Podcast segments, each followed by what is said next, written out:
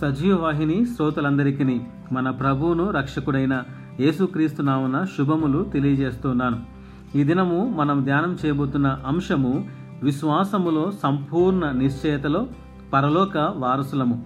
Hebrew పత్రిక పదవ అధ్యాయము పంతొమ్మిది నుండి ఇరవై మూడు వర్షం వరకు గమనిస్తే విశ్వాస విషయంలో సంపూర్ణ నిశ్చయత కలిగి యథార్థమైన హృదయంతో మనము దేవుని సన్నిధానముకు చేరుదము. గడిచిన మూడు దినముల నుండి మనము ఈ పాఠ్యభాగం మీద ధ్యానం చేస్తూ వచ్చాం. ఈ దినము ఈ భాగంలో మనము పరలోక వారసులమని చూస్తున్నాం.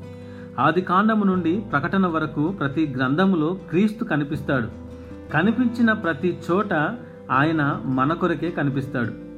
సృష్టి ఎవరి కొరకు అని ప్రశ్న వేస్తే మానవుని కొరకే. పరలోకం ఎవరి కొరకు అని మనం ప్రశ్నించుకుంటే మానవుని కొరకే.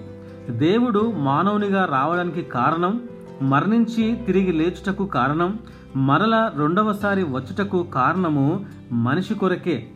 దేవుడు మనిషికి అంత ప్రాముఖ్యత ఇచ్చాడు. ఇప్పుడు ఈ సమయంలో దేవుడు ఏం చేస్తున్నాడని ప్రశ్న వేసుకుంటే నిస్సందేహముగా నా గురించే ఆలోచిస్తున్నాడని ధైర్యముగా చెప్పొచ్చు. తనను నమ్మిన వారి కొరకు స్థలము సిద్ధపరుచుతున్నాడు మన కొరకు పని చేస్తున్నాడు. మన కొరకు ఎదురు చూస్తున్నాడు.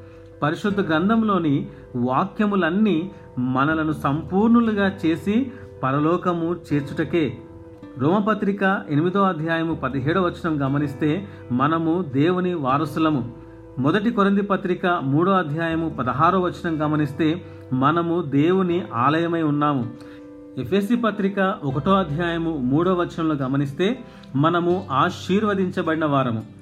ఎఫ్ఎస్సి పత్రిక రెండో అధ్యాయము పదిహేను వచనం గమనిస్తే మనము నూతన పురుషులము. అనగా నూతన సృష్టి. ఎఫ్ఎస్సి పత్రిక ఐదో అధ్యాయము మొదటి వచనం గమనిస్తే మనము ప్రియమైన పిల్లలము. పేతుడు రాసిన మొదటి పత్రిక రెండో అధ్యాయము పదో వచనం గమనిస్తే మనము దేవుని ప్రజలము. ఇవి కొన్ని వాక్యాలు మాత్రమే ఇంకా అనేకమైనవి మన గురించి రాయబడినవి. ఆది కాండం నుండి ప్రకటన వరకు అనేకమైన పరిస్థితులను మనం చూస్తాము కానీ చివరకు వచ్చేసరికి ఒకటే మాట ఇదిగో దేవుని నివాసము మనుషులతో కూడా ఉన్నది.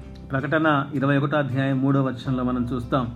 ఈ వాక్య భాగంలో మనలను దేవుడు ఎంత ప్రత్యేకంగా చూస్తున్నాడో గమనించాలి. మనలను ఉన్నతమైన స్థితిలో ఉంచాలనేదే దేవుని ఆకాంక్ష.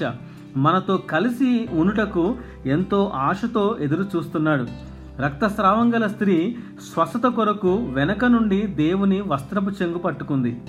కనాను స్త్రీ తన కుమార్తె స్వస్థత కొరకు దేవుని బ్రతిమలాడి కుక్కతో పోల్చుకుంది. సమరయ స్త్రీ అంటరాని దానని దూరముగా ఉన్నది. కుష్ఠవ్యాధి గలవారు స్వస్థత కొరకు దూరం నుండి కేకలు వేశారు. కానీ క్రీస్తుని సొంత రక్షకునిగా అంగీకరించి రక్షింపబడిన మనము దేవుని వారసులము. పరలోక సంబంధులము.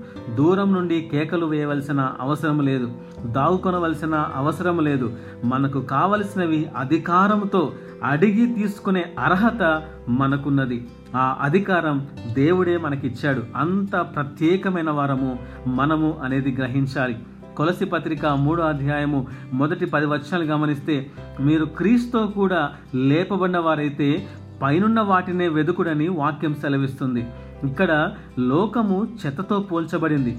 రక్షించబడిన మనము లోకములోని చెత్త ఏరుకోవద్దు అనగా శరీరాశ నేత్రాశ జీవపు డంబము అనే చెత్త కాదు. పరలోకములోని ఉన్నతమైన వాటిని కోరుకో. వాటికి నీవు అర్హుడవు అని అర్థం. మనము ఈ లోక సంబంధులము కాదు పరలోక సంబంధులము పరలోక వారసులమని గ్రహించి విశ్వాస విషయములో సంపూర్ణ నిశ్చేత కలిగి యథార్థమైన హృదయముతో మనము దేవుని సన్నిధానంకు చేరుదము. ఇటు మాటలు దేవుడు దీవించునుగాక. అమేన్